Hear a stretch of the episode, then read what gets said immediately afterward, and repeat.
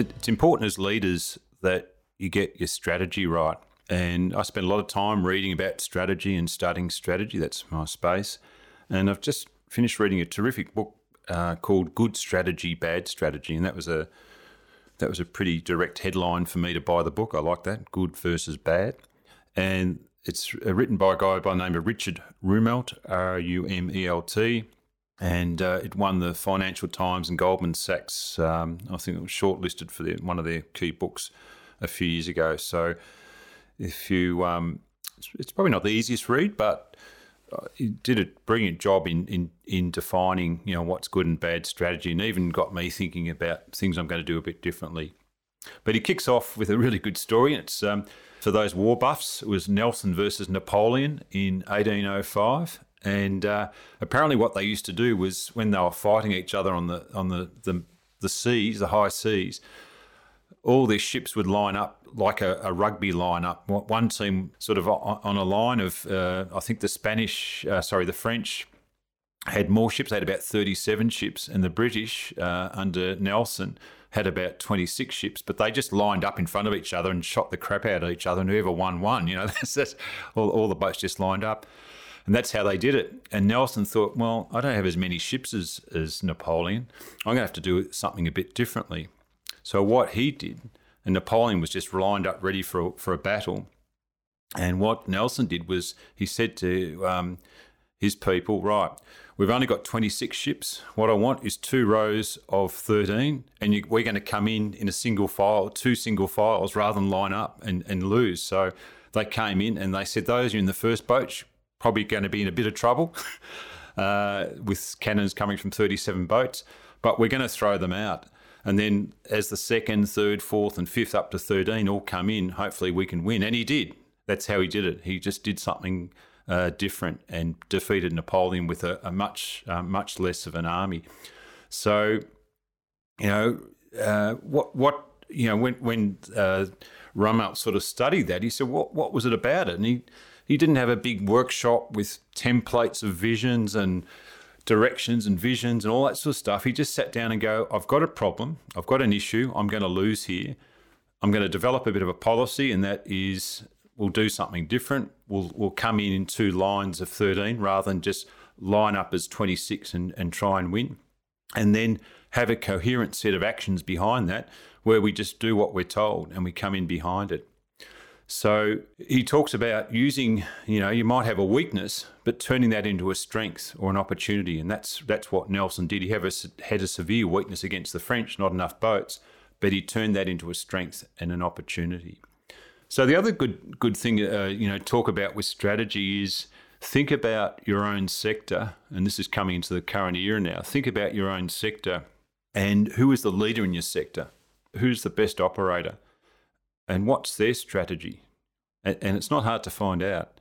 You know, you can you can do a lot in a couple of hours on on the desk on the internet, just looking at their website, you know, looking at their social media, seeing what they're up to, and work out what their strategy is.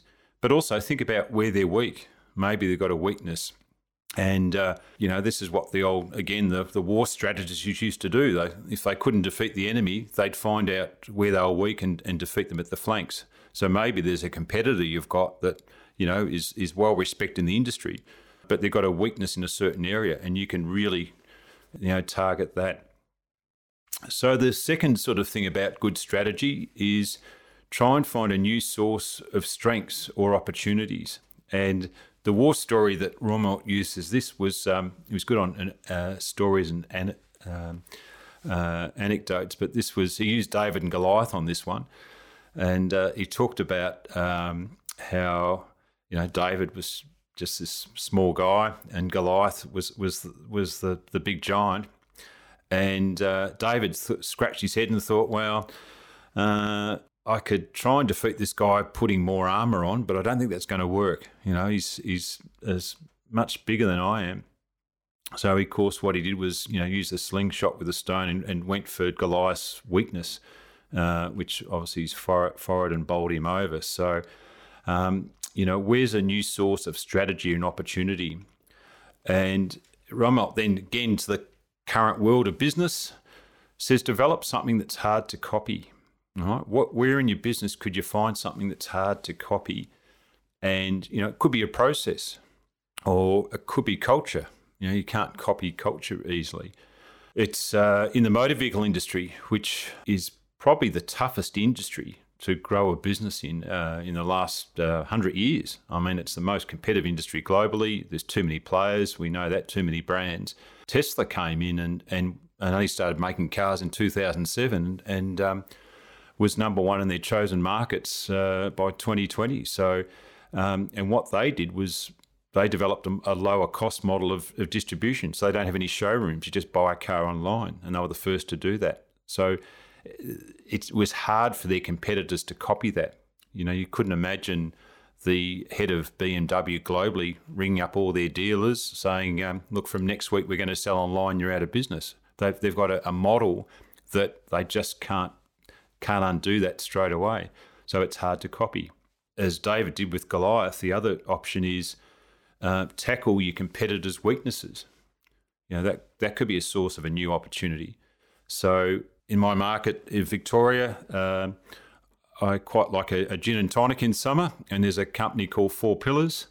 Uh, who've uh, I heard them speak. They're terrific guys and done a great job in growing a brand from from nothing in, in the Yarra Valley. And, you know, there was the big incumbent gin companies, particularly from the United Kingdom.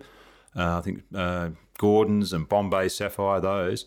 But Four Pillars, what they've created was real, really good varietal um, uh, high end gins. And, uh, you know, even like there's one out of the Yarra Valley, it's a, uh, a Shiraz gin, I think it is. So, how clever is that? And just, just really, you know, targeted their competitors' weaknesses, which were producing the same old gins for many years. So, you know, summing up in that, good strategies, new source of strengths and opportunities.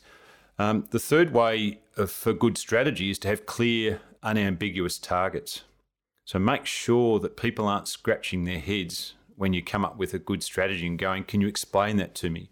I think if you have to explain something, you've lost it already. Now, have you ever been to a presentation where someone puts a graph off, graph off, and they have to explain it? Well, that's this sort of lost me already. So you need to have a target that's close to hand. Uh, and this is quoting Rumelt out of the book. It's got, it's got to be close to hand. You can almost touch it, and it's feasible and can be named. If you look at our pre- listen to our previous uh, podcast, we talk a lot about OKRs and and SMART goals. So have a listen to that uh, podcast on on having really good targets. And and Rumelt said the leader's role is to pass on to the team a simpler, solvable problem. You know, I've seen some leaders, and they use the analogy of, you know, walking into your team and go, all right, uh, we want this company to go to the moon. Over to you guys. Go and go and get us there. They don't. That's not the sign of good leadership. The good leader says, I want to go. We want to go to the moon, but here's the first rung of the ladder that we need to get to. Maybe by the end of next year. Uh, we need to build the the rocket, the launching pad, or something like that. So they're giving their team really small targets to achieve, rather than just let, letting it over to them.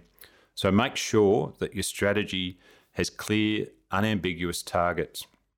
The other thing he talks about with good strategy is think of your business as a set of links in a chain, but ensure no weak links. I'm not an engineer, but apparently, if you have a chain um, and you have one weak link, by by building the two links around it and make them stronger doesn't help it.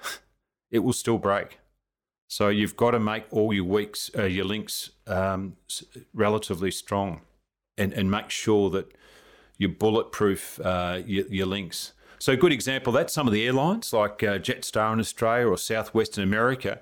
You know, really admire their business models. Yeah, sure, they've been smashed by by COVID, but up until then, you know, very profitable uh, airlines, um, and there's no weak link. Love them or hate them, they've got their models right you know what you're getting. You know they're, they're good aircraft. Their, their time, their t- t- departure times are pretty, pretty, pretty good. We, we slam them a bit, but they're actually pretty good. They say yes to certain things, no to other things. Very clear on their business model, and they make most importantly, they're profitable and make money. So they, they've got no very very few weak links in their business model. IKEA is another good example of that. You know, just uh, I hate IKEA, but but I don't I don't like putting furniture together. But but I really admire their business model. It's terrific, and um, you know you know what you're going to get, and you know they don't try and pretend that there's something they're not. McDonald's are the same. I mean, they really, you know, going to McDonald's, you just know what you're going to get every time. They bulletproof, and, and there's no weak link in their chain. You know, they use kids to serve the product, but they're well trained kids. They've got you know relatively clean clean restaurants. Um, their pricing model is is is pretty good. So again, I'm not a big Macca's fan, but um, I really admire the way they've bulletproofed their business. So you know, summing that one up, if you've got any weak links in your chain, you've, you you can't ignore them. You've got to fix your weak links. No good trying to cover them up by strengthening the links around them. It doesn't work. The other part of good strategy is make sure uh, you've got a good good design and you really design your strategy well. And that's really thinking about sitting down, might be with a notebook or something, and really mapping out, you know, what your strategy is going to be. It could be a mind map or something like that. And he again he used a war, war example, Hannibal beating the Romans by design. So uh, similar to the um, uh, Nelson Napoleon story. In the old days, they'd all just line up on a battlefield, eyeball each other, and try and uh, kill the crap out of each other. And Hannibal said, "I'm not going to do that because the Roman army is much bigger than mine." So what he did was he um, he drew what he called like a a U shaped of his his um, his his army, and uh, he knew the Romans would just come straight at them. But what he did was he he sort of kept um, a third of his soldiers to the left, a third to the right. So as the as the Romans advanced, they actually came straight into a trap.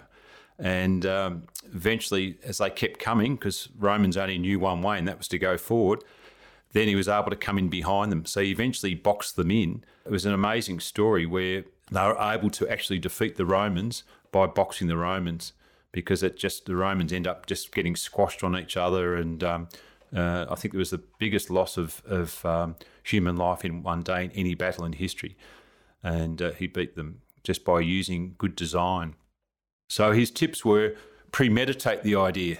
You know, think about the opportunity or the market you're going in, think about it, um, identify how competitors might respond. So this is what Hannibal did. He thought, I'll work out how the Romans respond. They always go forward. Okay. So, you know, think about how competitors might respond to you and design coordinated actions around that. And you can really design a terrific strategy. The last sort of good idea on good strategy is find your advantage. So, what's your point of difference? And persevere if it's an advantage. And if it's really not an advantage, sidestep and try something else. So, um, Warren Buffett, and he quotes Warren Buffett in the book, always looks for a business's competitive advantage. If the owner doesn't know it, Buffett moves along pretty quickly. He really wants to see what's your sustainable competitive advantage, what sets you apart from the others in your market, or are you what they call just a at a at a nightclub all lined up, seeing who you're going to pick to dance? You're all the same. So, what's your point of difference? A good example was um, Fiji Water, and uh, you know you think again that's one of the most crowded markets in the world. You walk up a supermarket aisle at the water aisle; it's now a whole aisle long, and it's for goodness sake, it's water. you can get out of a tap for free. So why is that? Whereas Fiji Water entered the new, that crowded market, but their point of difference, if you find out the Fiji Water stories, it comes from some aquifer that was pre the industrial age. So if that's that's true, their point of difference is that this water has never been contaminated by anything from the industrial era. Um, compared to other waters around the world. And it's been a great success story, Fiji Water. So, you know, that's they've found their advantage. Thanks for listening. If you wanted to connect, uh, my website's bcag.net.au. Twitter is Michael Burke173, as is LinkedIn, Michael Burke173. You can also connect directly at mburke, that's M-B-U-R-K-E, at bcag.net.au.